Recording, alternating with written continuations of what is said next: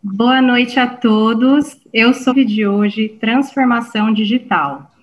Antes de eu chamar o nosso convidado e moderador da noite, eu gostaria de dar um recado sobre o nosso canal.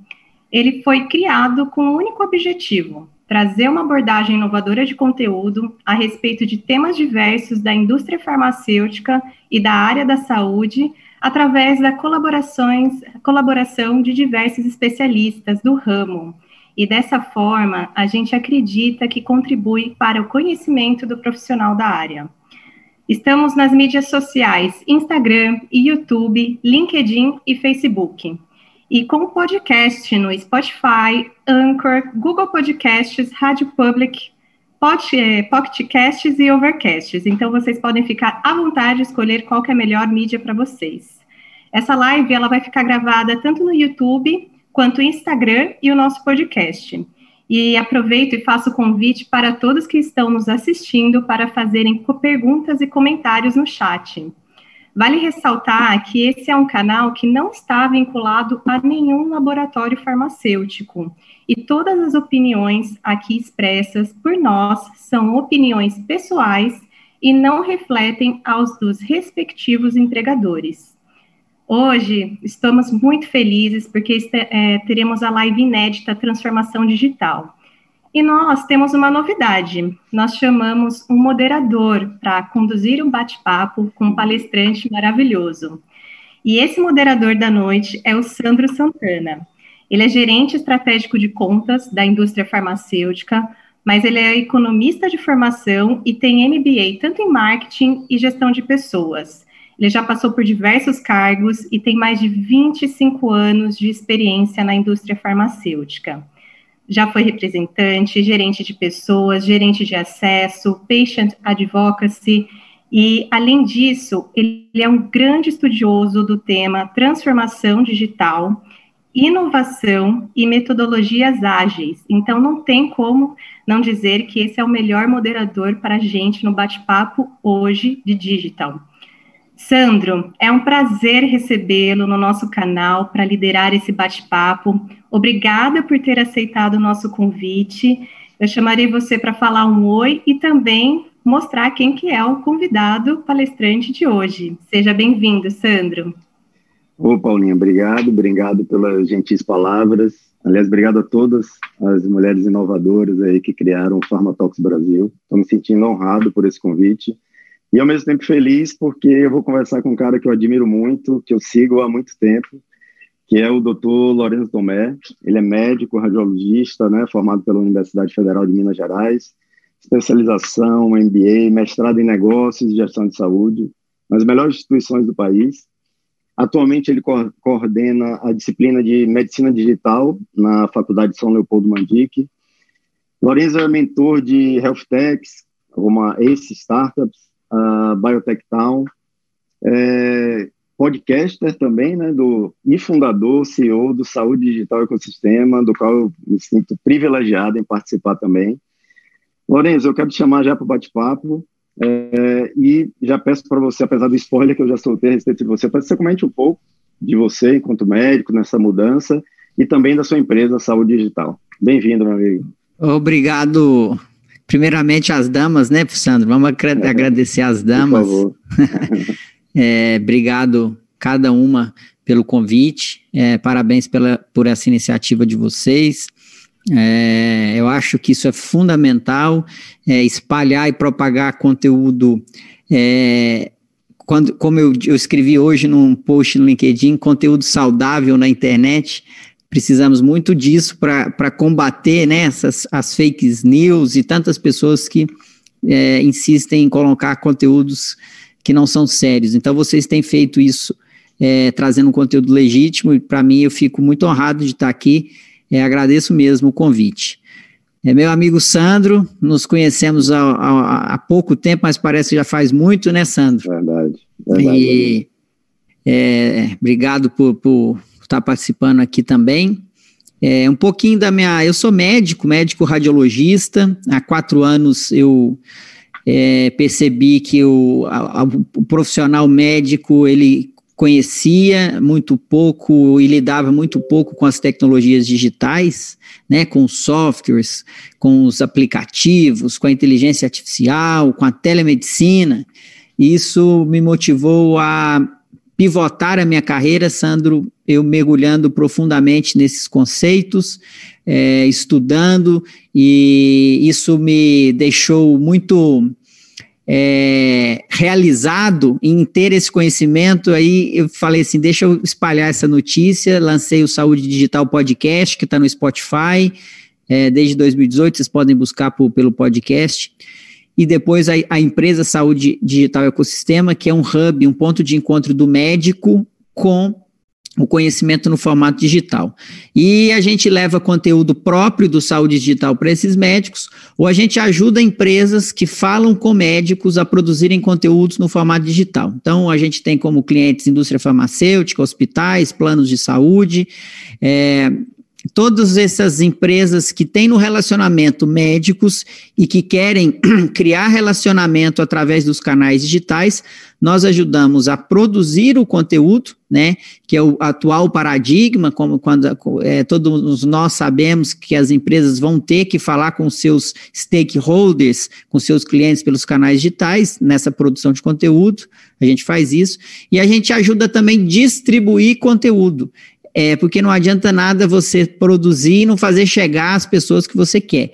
E a gente tem as, as, toda a nossa plataforma que foi montada para isso, para conectar o médico com o conhecimento. Então, rapidamente, Sandé, um pouco essa é a minha história. Você já uhum. falou, eu, eu leciono também na, na, na São Leopoldo Mandic. É, sou, sou consultor da Unimed Campinas, também para, para telemedicina e produtos digitais. E então, hoje eu estou mergulhado 100% do meu tempo com é, assuntos relacionados à saúde digital. Perfeito, Lorenzo. Eu, e por coincidência ou não, o último podcast foi sobre transformação digital também, sensacional, vale a pena quem não conheceu e quem não teve tempo de ouvir. É, Lorenzo, é, eu vou trazer o assunto né, em pauta, que é a transformação digital, e eu queria aproveitar já compartilhando conhecimento. Recentemente eu li esse livro, Lorenzo, ó, Transformação Digital, do David Rogers. Esse cara, velho, ele traz uh, como princípios, os cinco princípios, né, as cinco fortalezas da transformação digital que eu quero trazer para o nosso contexto, que são clientes, competição, dados, inovação e valor. E durante as suas palestras, os cursos, você sempre comenta isso de uma forma bem geral e focada no assunto saúde. Trazendo isso em tona, à tona, eu queria perguntar para você, como é que você vê a transformação digital na saúde, sabe?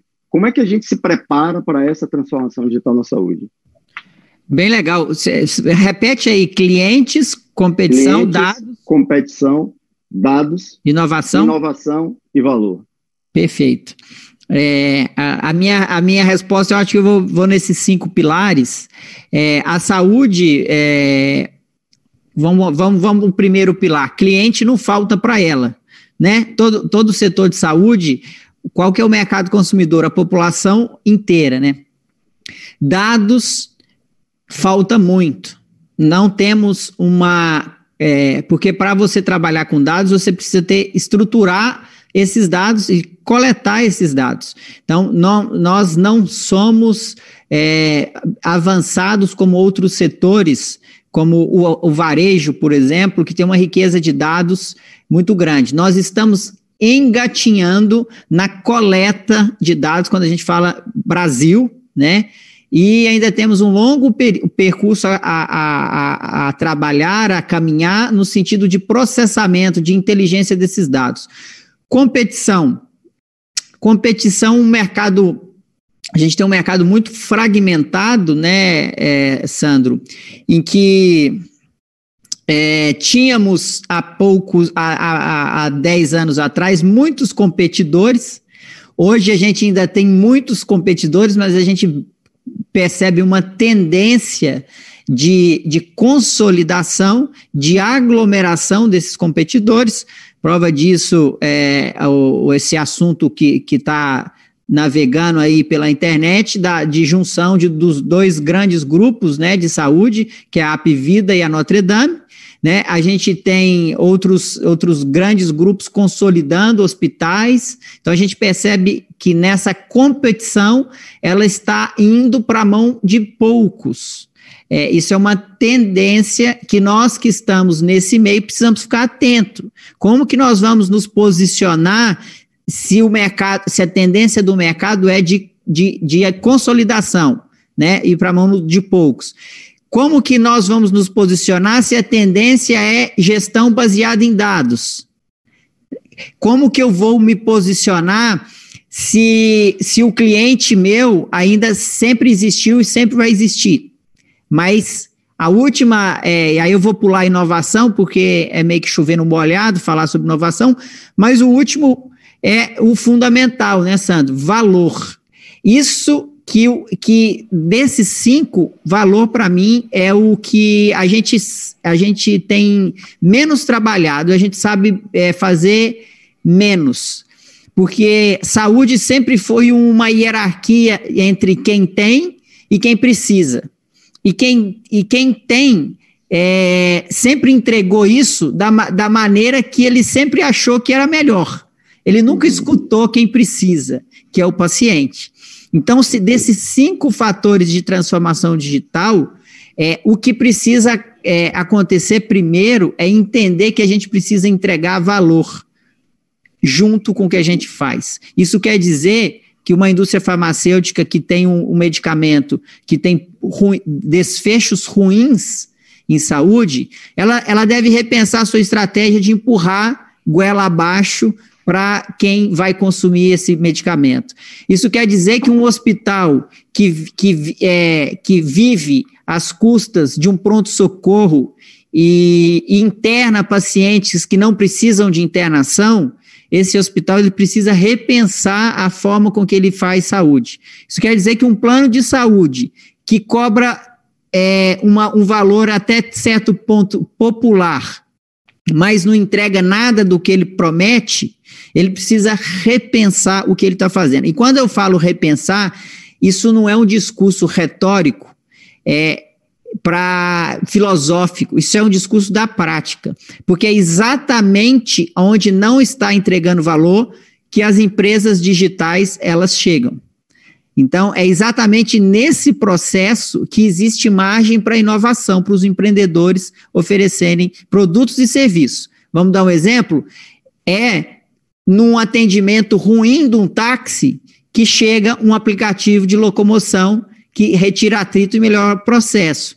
É num atendimento ruim de uma livraria com, com, com livros é, é, na prateleira que não se renovam, que chega uma plataforma que, que, que começou vendendo livros pela internet, hoje é a maior loja do mundo. Eu me refiro à Amazon.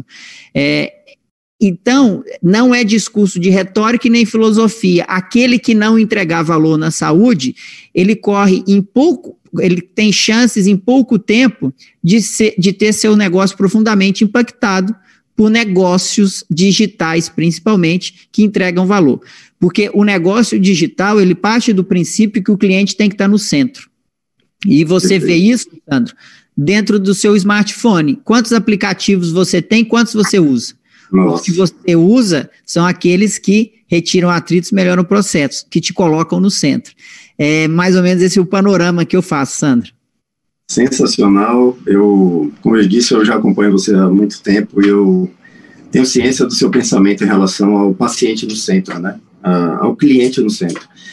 Lourenço, dentro, é, evoluindo mais e aí mantendo a sequência de, de compartilhar conteúdo, eu queria sugerir outro livro que eu li recentemente, a Revolução Digital na Saúde, de três pessoas espetaculares, Dr. Claudio Lottenberg, doutora Patrícia Ellen e o Dr. Sidney Klasner. Cara, ele, eles já começam aqui falando de algo que você sinalizou para mim, Lourenço, desde o curso de influência digital na saúde, que, é, que foram as grandes revoluções, né? E como elas a, nos afetaram, né? A primeira revolução industrial, vamos lá, força humana, que era necessário, aí veio vapor, ferrovias e mudou completamente nossas vidas. Segunda Revolução Industrial, eletricidade, linha de montagem, o bendito Fordismo, aquele filme que você já citou, inclusive, do Charles Chaplin, né? Tempo e Movimento. Terceira Revolução Industrial, já é mais para minha época, na época de computador, internet, globalização.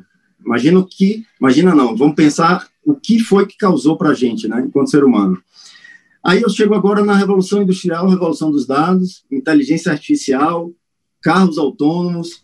Trazendo isso à tona, Lourenço, eu queria que você é, nos ajudasse, assim, como é que o profissional médico, o profissional de saúde, como é que ele vai agir? Como é que ele deve, deveria agir? Quais as skills necessárias para ele conviver com a Revolução Industrial 4.0, a transformação digital? Legal. O, o, o, Sandro, um fator fundamental aí, quando a gente percebe esse, essa progressão que você disse histórica, é que o, o grande, a grande diferença da, da, da Revolução 4.0, a Revolução dos Dados, é que estes, os conhecimentos até então estiveram é, eles não eram descentralizados. Ele é, o conhecimento ele estava fixo. Ele era, ele estava restrito a, a cabeças de pessoas ou a livros ou a instituições. Quando a gente tem a revolução 4.0, que chega o Google, que chega a Apple, que chega a Microsoft e que a gente começa a ter a computação na nuvem, o, a, o destino do conhecimento, Sandro, é mais ou menos igual a, o, o dataset, assim, é igual o, o, o, a, o ativo de dados de uma empresa, né? Há, há, há 20 anos, os ativos de dados de uma grande empresa, ele estava restrito aos datasets, aos, aos servidores locais. Então, tinha aquela sala lá que muitos de vocês devem ter conhecido e que algumas empresas ainda têm, com ar-condicionado fechado, aquele tanto de computador lá dentro daquela empresa. Se, se acontecesse alguma coisa ali, naquela empresa, é, era era um desastre, né? Porque aquele computador estava ali, estava tudo ali dentro. O que, que aconteceu com esses dados? Foram para cloud, para nuvem. E esses dados pode, podem ser acessados de qualquer lugar, com uma redundância enorme, é, com, com uma facilidade de acesso enorme. Pensa você antes, é, eu lembro, assim, é, é, tinha, tinha a época em que o, em que o, o nosso laptop, vocês podem pensar nisso, assim, é, se você ficasse sem seu laptop ou sua estação de trabalho, dificilmente você conseguia fazer outra coisa há, há, há 10 anos atrás, porque estava tudo ali.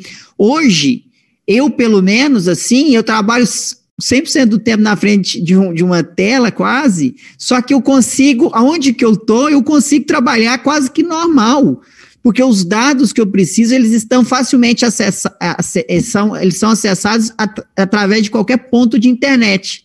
Né? Então, isso aconteceu com conhecimento. Com conhecimento da humanidade, está acontecendo cada vez mais. Esse conhecimento que estava fixo, preso, ele começa a ir para a nuvem. E na hora que ele começa a ir para a nuvem, as pessoas têm dificuldade de, ser, de se diferenciar por esse tipo de conhecimento explícito que é esse conhecimento que está escrito em bits e bytes. Então, é uma receita de bolo da minha avó, para a vizinha dela fazer, ela tinha que ir lá e pegar com ela a receita de bolo, né? O conhecimento é, de 10 anos atrás de um médico, ele ia lá na Europa, conquistava esse conhecimento, depois ele voltava e, e só aquelas pessoas que tinham acesso àquele conhecimento. Conhecimento de um médico hoje que se forma hoje, ele está acessível a cliques para qualquer um. Não é, uma, é, não é uma questão de o conhecimento, ele existe e ele está acessível. O, o diferencial é quem quer procurar, quanto tempo você gasta e investe para procurar esse conhecimento e como você aplica esse conhecimento. E aí, como que. Eu fiz toda essa introdução aí, tal, mas como que a gente sobrevive com isso, né, eh, Sandro? É o tal do conhecimento tácito, né, Sandro? É o tal do conhecimento que são as novas camadas de conhecimento. São aquelas habilidades que ninguém te tira, porque você aprendeu fazendo, com a prática. Então, um médico, o que é um conhecimento é, tácito de um médico? Aquele médico que você vai consultar, ele olha no seu olho ele olha no seu, na sua forma de andar e ele sabe que você não está bem. Porque ele já viu tantas pessoas daquela uhum. maneira que ele sabe que você está com uma anemia. Ele apalpa o seu, o seu fígado e ele faz um diagnóstico é, pelo tamanho do seu fígado. É, isso máquina nenhuma vai dar, ou vai, máquina nenhuma vai tirar. É um conhecimento que vem com as habilidades e com, as, é, com a prática, né, Sandro? E aí, como que a gente faz para ter esse conhecimento e sobreviver no mundo digital? Eu sei que você sabe essa frase. Não sabe brincar, desce pro play, não é? Tem que praticar. Tem que praticar. Sensacional, Lorenzo. É, eu tinha conversado com as meninas que, na verdade, a gente ia ter uma aula hoje e é o que está acontecendo. É, fazendo um, um, paralelo com a, a, indústria farmacêutica, até para não ficar só entre você, eu quero que depois ver com as meninas se já tem participação do público, alguma pergunta aí para você responder. Mas eu queria trazer, aproveitar essa coisa de soft skills, né, que você está falando de conhecimento tácito, e ver como é que você vê a indústria farmacêutica é, se posicionando na, na, na, era digital na saúde, né? Como é que você tem alguma sugestão para a indústria? É que só para a gente finalizar e passar aí para ver participação do pessoal, né? Ô Sandro, é, o movimento, a indústria farmacêutica, na minha ótica, ela tem alguns pilares, né? Mas dois eu vejo como principais, que é trazer inovação para o paciente e curar vidas, amenizar a dor né, através de medicamentos, de inovações medicamentosas. E um outro pilar muito importante, Sandro, é apoiar o médico na jornada dele de educação. Então, se você pensar quem é, apoia a educação médica continuada, é, toda essa nessa história é a indústria farmacêutica, que ela é uma, ela é uma importante é, apoiadora de congressos, é, trazendo, democratizando o conhecimento para os médicos. É, como que eu vejo essa transformação? Nesse pilar de, de cuidar e de, e de aliviar a dor, é uma transformação assim que talvez ela, ela se, quase sempre aliviou a dor por, através de, de pílulas, medicamentos injetáveis, né, moléculas. E talvez a indústria farmacêutica vá Talvez não, eu tenho quase que certeza que a indústria farmacêutica também vai aliviar a dor através de outras plataformas, como um aplicativo na qual ela ajuda o seu paciente, como uma, um, um produto na qual um, ela, ela ajuda o paciente a tomar o remédio, é, com serviços agilizando processos para o paciente. É, então, a, a, indústria farmacêutica tem aproximado muito de empresas de tecnologia, porque ela enxerga esse cenário que o negócio, se ela ficar restrita somente às moléculas, o negócio dela é, corre risco. Ela tem que trazer mais do que moléculas. Ela tem que, ela tem que é, cu, cu, cuidar e confortar o paciente através de novas plataformas de cuidado. E no pilar da educação, a indústria farmacêutica ela tem um, um, um papel preponderante de, de ser protagonista dessa educação médica, sabe, Sandro?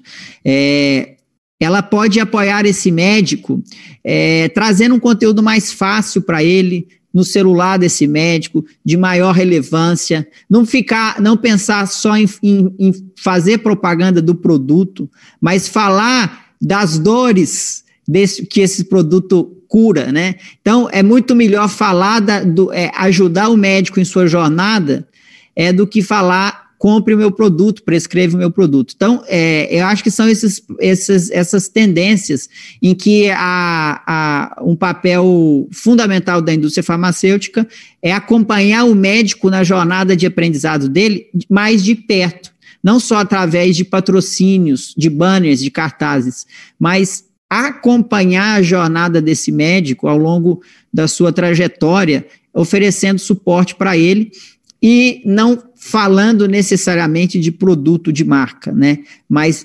agregando valor, como a gente tinha falado naqueles pilares da inovação. Perfeito, é, Lourenço, obrigado. É, meninas, será que a gente tem perguntas do público para não ficar monopolizando aqui o Lourenço? Desculpa que eu não consigo Temos. ler, tá? Estou aqui focado no. Temos sim, Sandro. Inclusive, várias pessoas aí parabenizando vocês, muita gente mandando oi, tanto para você quanto para o Lorenzo. O pessoal legal, falando super bem do Lorenzo aqui também. É, mas como primeira pergunta, a gente tem uma pergunta um pouco diferente do que a gente está discutindo, mas eu acho que é bem interessante a gente trazer também, é do Rafael Ezenoff. Ele falou é, que em relação em muitos autores, eles trazem, é, tanto na área médica como na área jurídica, eles defendem o uso de dados obtidos através das inteligências artificiais, né? Isso para fortalecer, fortalecer a base de dados e a acurácia das tecnologias. E ele queria saber, Lorenzo, qual é a sua opinião a respeito disso e como é que você enxerga isso no meio digital, principalmente quando a gente fala de saúde, né? Essa questão de uso de dados. É, eu, eu perdi o comecinho aí, é, o uso de dados e, e que mais? que, que foi o primeiro?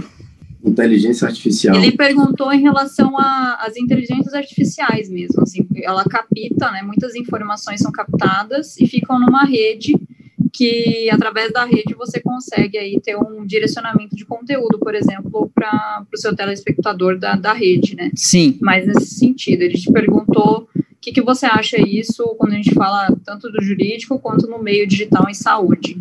Tá. É, é, o, mundo mudou, né? É uma tendência como eu já falei, não é uma tendência, é uma realidade, dessa, dessa informação ela está na nuvem.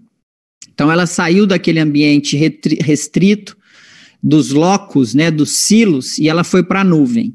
É, passa a dar, a gente pode ter a impressão que essa informação ela está menos segura na nuvem, que antes ela era mais segura. É, e aí eu vou, e eu não concordo com essa afirmativa, porque você imagina, por exemplo, um pronto, um, um, um SAM, né, o serviço é, onde que guarda os, os prontuários médicos de um hospital. Então eu formei no Hospital das Clínicas da UFMG, lá tinha o SAM.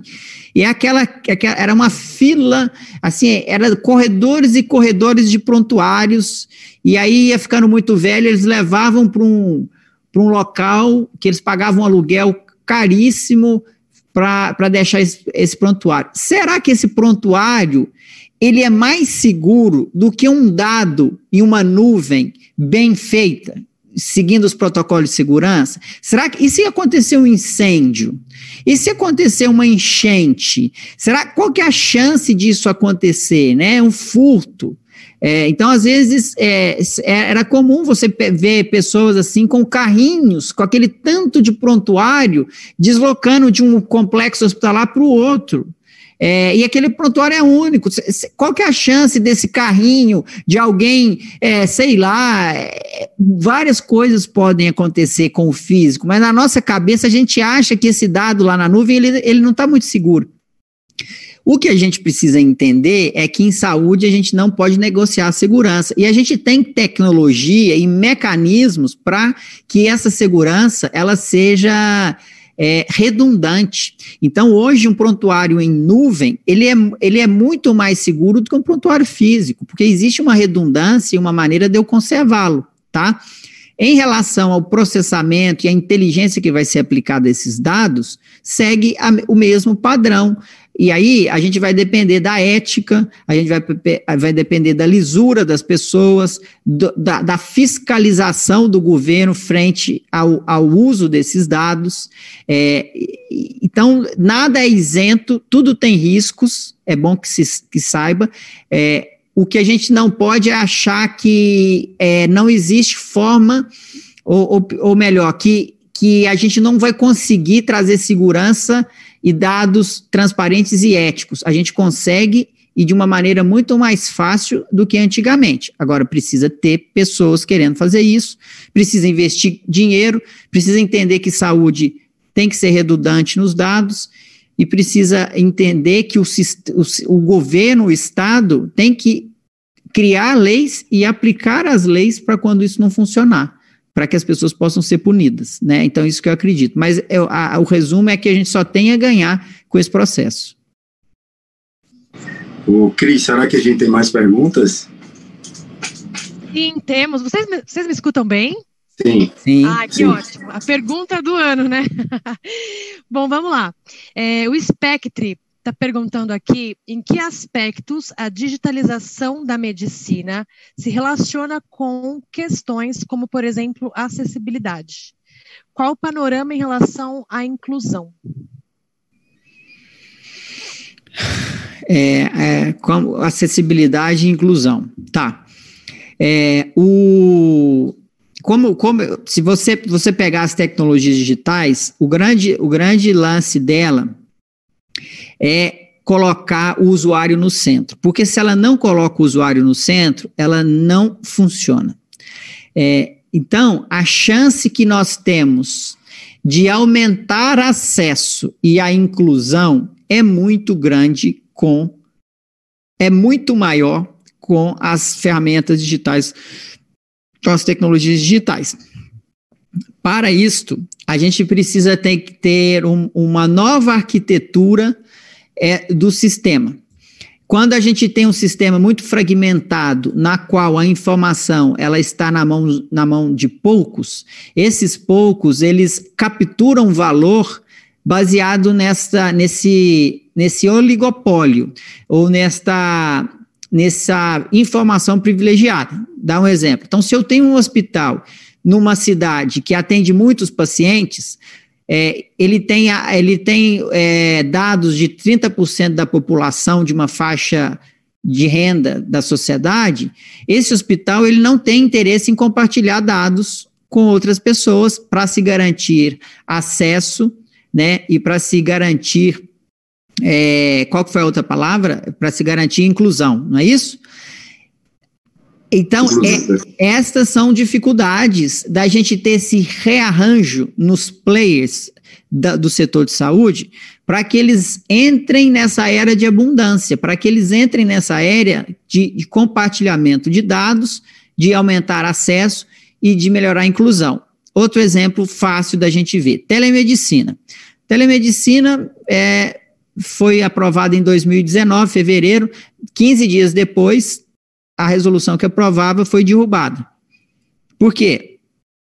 É, os médicos do país é, manifestaram-se contra é, a telemedicina e foi derrubado. Um ano depois, é, exatamente em fevereiro de 2020, tivemos que lançar a mão da telemedicina, usar a telemedicina, é, sendo que o, quem deu a chancela foi o governo, foi o poder executivo, não veio do, do, dos médicos. E até hoje os médicos, o CFM, a, a autoridade competente, ainda não se manifestou, né? Isto é preocupante, porque a telemedicina é uma ferramenta de ampliar acesso e trazer inclusão. Ah, mas ela tem problema?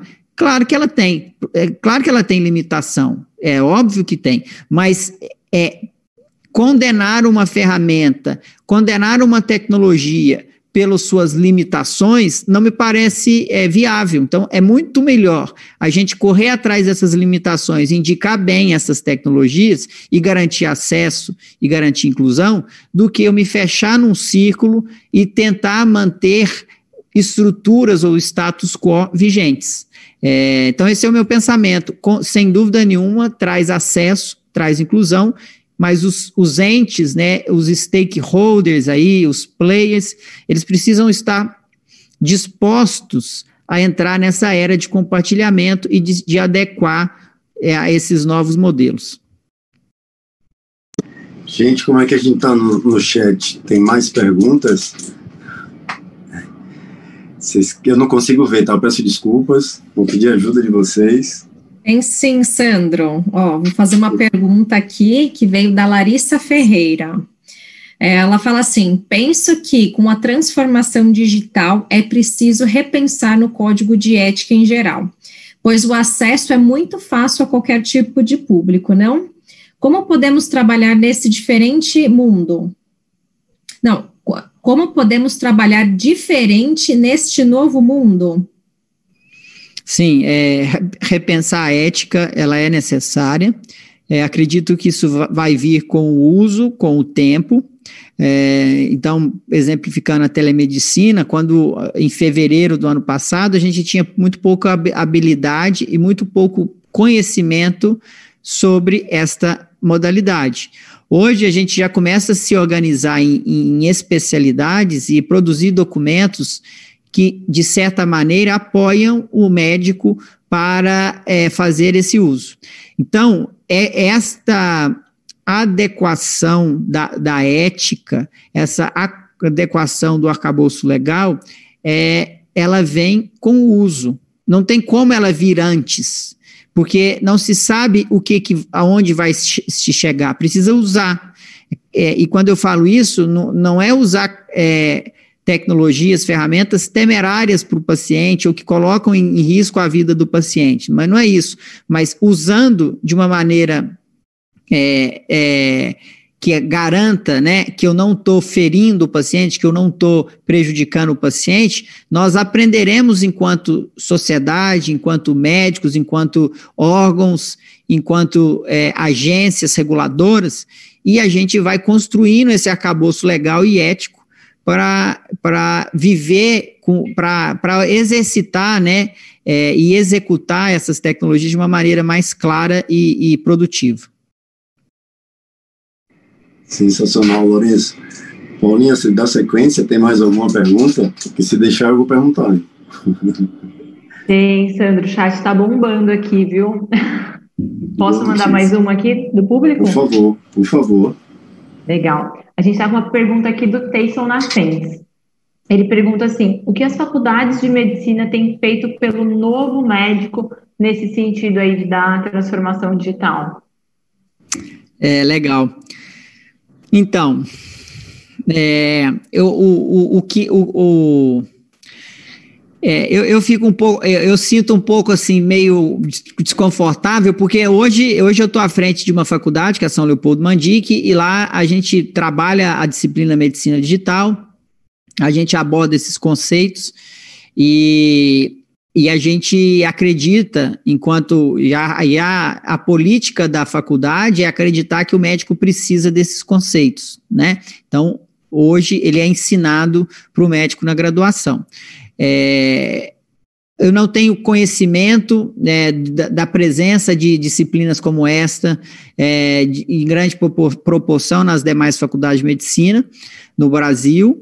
É, agora, uma coisa que eu tenho certeza que a adequação ela vem muito rápida. A adequação, ela é, as pessoas elas começam a, a, a, a, sanar esses problemas de uma maneira muito rápida. Então, é, se hoje o cenário não é tão produtivo nesse sentido, e nós estamos ensinando esses médicos, eu sou bastante otimista em achar que existirá uma readequação de, do corpo docente, das diretorias, para passar esses conceitos para o médico, até porque são os próprios estudantes que querem são os próprios estudantes que, que desejam e que precisam desse, desse conteúdo e vão cobrar isso, porque são, afinal de contas, são nativos digitais, né? são, são médicos jovens que querem é, desbravar esse mundo. E então acredito que hoje o cenário ainda não é tão difundido, mas a adequação vai ser rápida, na minha opinião. E Lourenço, se você me permite, vou te dizer que a telemedicina, por exemplo, não é um privilégio dos nativos digitais. Eu tenho a minha mãe, que é médica, são 68 anos que ela tem, e já está estudando, está te seguindo, inclusive, para lançar a mão da medicina, da telemedicina, para atender os pacientes dela. Sim, e teve um estudo agora na Europa em que foram. É, foi feito um inquérito com 3.100 idosos acima de 55 anos. E a maioria desses entrevistados geriátricos preferiram a teleconsulta à consulta é, presencial. Temos a tendência a achar que o, o, idoso, o geriátrico, a terceira idade, ele, ele vai ter muita dificuldade com a tecnologia. E não é na proporção que a gente acredita. É, esse, quando bem adaptado e bem é, oferecido, eles têm uma capacidade também de, de aproveitar essas ferramentas. E eu costumo dizer que com, com coisa boa a gente acostuma rápido. Então, quando faz uma boa teleconsulta, experimenta, gosta, ele vai continuar fazendo, né? É, eu, eu tive a oportunidade de, de usar a telemedicina há pouco tempo aqui em casa e funcionou perfeitamente. É, meninas, temos mais perguntas? Como ele está falando, o que é bom a gente se acostuma, né? Estou com medo de acabar. É. Temos sim, Sandro. A Fabiola está perguntando, né, se vocês têm algum algo para contribuir de como que a gente está caminhando com essa transformação digital dentro do SUS. Sim, é, também o SUS é, sempre teve assim é, o SUS uma, uma iniciativa é, exemplo no mundo, né? Mas as coisas são mais atrasadas, mais difíceis, todo mundo sabe, né? Então, quando você pega um, é, os, os, os, grandes serviços públicos, a gente não vê muitas iniciativas ou muitos, muitas ações práticas em relação à digitalização. É, isso é um problema e um, um, outro paradigma que as pessoas têm, porque as pessoas começam, quando a gente vai discutir o SUS, né, eu logo escuto assim, não, mas gente, não tem dinheiro nem para comprar o, o, o, remédio da, de dor de cabeça, vai ficar investindo em, em computador, em, em, em tecnologia? É, é, é, esse pensamento que ele não pode acontecer, porque é, são nesses espaços em que o, o, que o recurso é escasso que a, que, a, que a tecnologia faz muito mais diferença. Um, um, uma tecnologia no hospital público, um prontuário que retira atrito, melhora os processos. Imagina um sistema que conversa com a enfermagem, que controla a entrada e saída de medicamentos, que controla o paciente no CTI, que, que, que controla a saturação, todos os dados. Isso geraria uma economia para esse sistema de saúde que faz muito mais diferença do que num hospital de ponta. Porque o hospital de ponta, o dinheiro está sobrando. Ele, ele, ele pode contratar uma pessoa para verificar cada desses itens. Né? Então, é, é claro que para dar esse aporte inicial de dinheiro, custa caro, mas o raciocínio que a gente não pode ter, que, que, que tecnologia e inovação e, e investimento em, em digital é para é coisa de rico, que pobre tem que cuidar do. Não. É pelo contrário, se você melhora os processos, retira atritos, você vai economizar no final do mês, você vai trazer melhorias para o seu processo. Então, é justamente aí que a tecnologia faz mais diferença. Agora, que é difícil é que, infelizmente, é, é difícil virar essa chave por questões políticas, por questões que as pessoas demoram, o resultado demora, né? Imagina um secretário de saúde de uma cidade. E ele, de uma cidade grande. Aí ele vai, ele vai falar: não, agora nós vamos implementar um prontuário único em todos os hospitais da rede municipal. Só para ele fazer isso, ele vai gastar uns dois anos. E o, e, o, e o, eleitor dele, será que vai ver, perceber que está implantando um prontuário único? E aí chega o outro, que é concorrente político dele, vai lá e fala: não, esse sistema é ruim, eu não gosto dele. Pede todo aquele dinheiro, vamos fazer outra coisa, vamos construir uma ponte. Então, são essas, essas, é, essas dificuldades que a gente tem, mas o, eu acho que a mensagem que eu gostaria de passar nisso é não pensar que tecnologia digital é coisa de rico, é coisa para rico. Não. Principalmente onde que o recurso é escasso, é que ela faz mais diferença. Sensacional, Lorenzo. Temos mais perguntas, gente? A gente tá, tem uns 14 minutinhos ainda, dá para aproveitar o Lorenzo aí bastante. Temos mais duas perguntas do chat, mas se depois, se você quiser fazer uma pergunta, tá. fique à vontade, viu? Tá bom. Então, Opa. Ó, Lorenzo, é até uma dúvida nossa que a gente atua na indústria farmacêutica. A Camila de Oliveira perguntou: qual hoje é a maior lacuna digital que você vê na indústria farmacêutica com os médicos e qual ajuda na jornada seria hoje mais essencial? E aí, podendo né, fazer uma, um adendo, queria que você falasse sobre interação virtual. Se você pudesse dar alguma dica de interação remota, que é um grande é uma grande dificuldade para a área comercial, para a área médica, quem trabalha no campo, né? Nós somos do campo e nós estamos nessa realidade. Então, se você puder passar alguma orientação, Boa. alguma dica. A Camila, conheço a Camila. Um abraço, Camila. Obrigado pela pergunta. É, vamos lá. A, a, a lacuna é, é, que talvez que eu vejo é a grande é, a, é a, grande dificuldade em adquirir, em, em, em, testar processos de uma maneira ágil e rápida, né?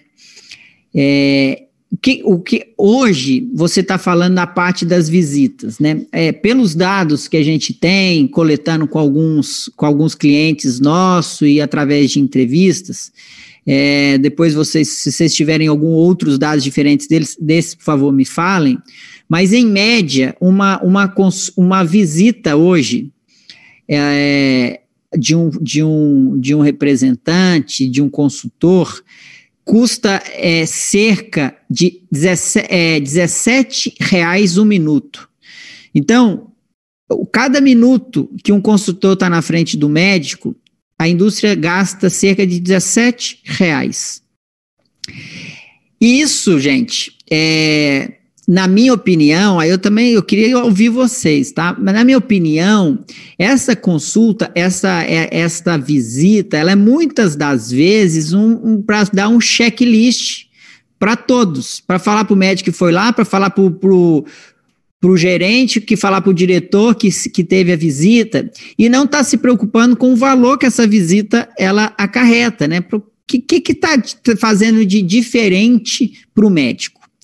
Só que a grande dificuldade é de achar é, o que, que eu posso fazer de diferente para o médico A, B ou C, né? Como que eu personalizo uma visita? Porque ela já é tão cara e mesmo sendo cara, é, às vezes eu tenho que visitar muitos que eu não consigo personalizar. Eu, então eu não consigo saber se o médico João, o que, que eu tenho que falar com ele, o médico Haroldo, o que, que eu tenho que falar com ele. Então eu acabo, muitas das vezes, contando a mesma história para todos, porque eu não tenho uma segmentação desses médicos que eu visito, porque esses médicos, eles estão sendo tratados de uma maneira igual, todos igual. Mas às vezes um, ele já conhece profundamente o seu produto, ele não quer escutar do seu produto. Às vezes ele quer que você vá lá para falar é, de outro tema. E tem um outro que, que quer escutar o seu produto, ele precisa ser escutado. Então, aquele que não vai lá, você vai lá, toma um café com ele, dá um oi, e o outro, ao invés de você gastar seis minutos, você gasta 12, 15. E na média, os dois estão satisfeitos, né? E aí, aí o grande lance é que com o digital, à medida que você começa é, a fazer, é, produzir conteúdo para esse médico e coletar feedback desse médico, você começa a ajudar o médico em sua jornada, dando coisas para ele, é, dando conhecimento e no qual ele vê valor, ele vai interagir com esse seu conteúdo e ele vai te dar é, é, dicas importantes de como ele quer ser visitado, de o que, que ele precisa. E aí a, a grande oportunidade da indústria é segmentar as visitas médicas. E não tem problema, se está gastando 17 reais, está bem, está ótimo, não tem problema. Pode continuar gastando os 17, mas que esses 17 eles sejam bem melhores gastos para todos, que o, que o consultor leve algo de diferente, que o médico fique mais satisfeito e que a indústria tenha um melhor resultado com essa iniciativa é, a partir dessa segmentação de clientes, né, dessa, dessa segmentação de leads. É, como é que eu posso tratar diferente as pessoas que são diferentes? Porque isso sim é personalização, isso, isso que a gente tem que buscar. Nossa, é realmente, você falou claramente o que a gente sempre quer ouvir. É, a gente são complementares às visitas, a presencial ela atua de uma forma, é mais a lembrança da marca, muitas vezes que a gente faz, fala de certos estudos, reforça alguma coisa, e na remota é você trazer valor de outra forma, levar projetos, se você vai com, com esse intuito, agendar com o médico, ele já é, é recebida né, de outra forma, e aí sim ele tem interesse em ter uma interação virtual.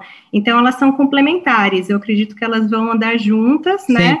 Elas são diferentes, mas elas vão ser complementares daqui para frente. Sempre são complementares e eu não vejo é, nenhum risco desse, dessa ação ela sofrer impacto com o digital.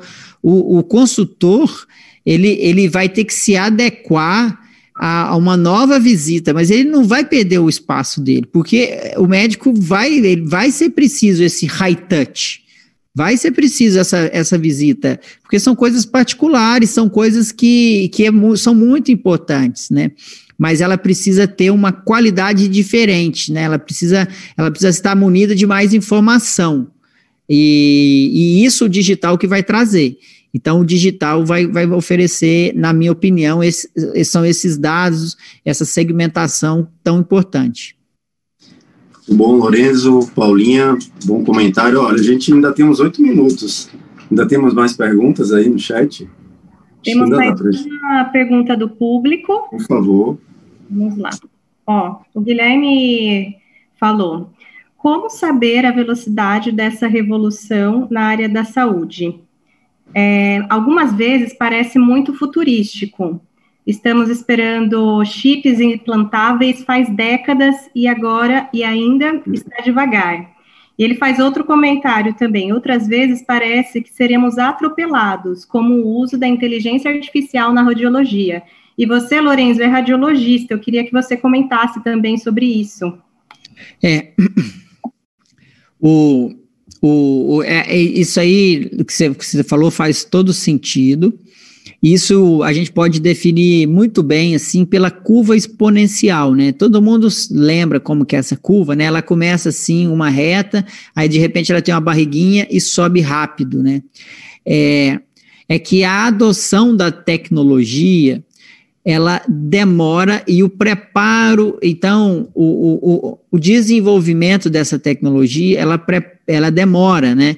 Então, é, vão, vão se testando. Primeiro, quem usa são os early adopters, né? São aqueles, aqueles adotantes iniciais, aquelas pessoas que vão testar, eles vão dar feedback, aí eles vão, eles vão falar como que deve ser, como não deve ser, a empresa vai se adequando, tal. Aí de repente achou o produto, teve o product market fit, né? O produto encaixou com o mercado. O mercado já está preparado para consumir aquele produto, para comprar aquele produto, e o produto está pronto. Aí é uma é uma, é uma curva exponencial, a adoção ela vem e, e, se, e não segura e, e, não se segura mais. Vamos pegar a radiologia, sou médico radiologista, inteligência artificial.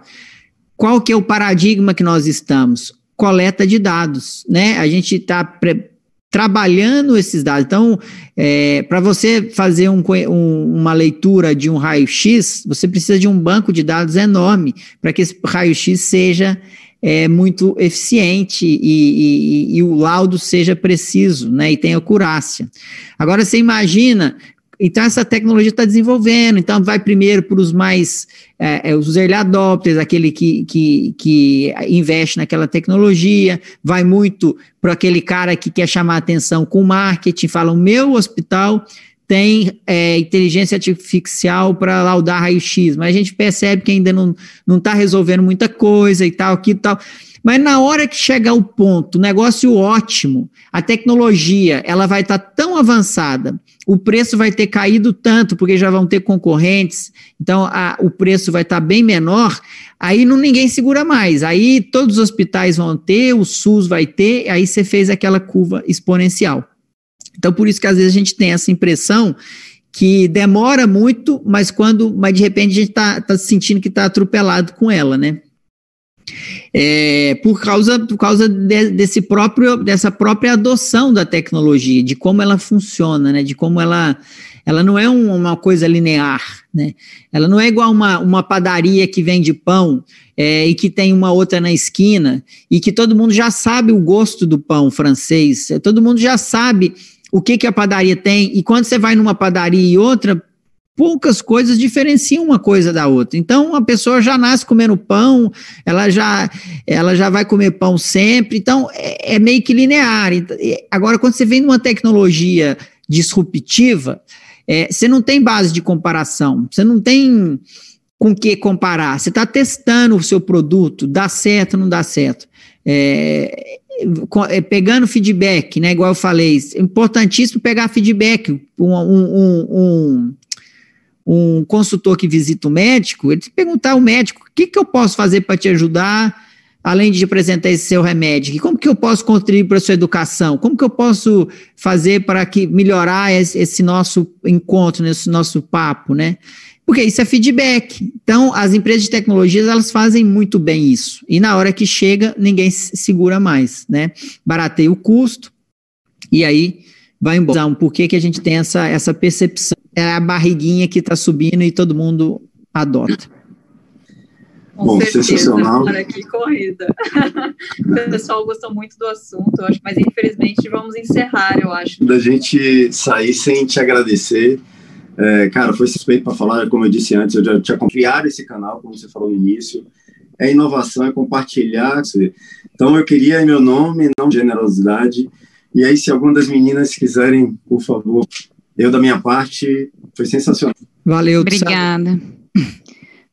Gente, só finalizar, doutor Lorenzo, muito obrigada mais uma. Não conseguiu responder, nós vamos tentar depois ver quando o conteúdo e posta nas, nas nossas redes. Simplesmente o tempo, acho que não deu tempo de responder a todos, tá bom? Mas mais uma vez, obrigada.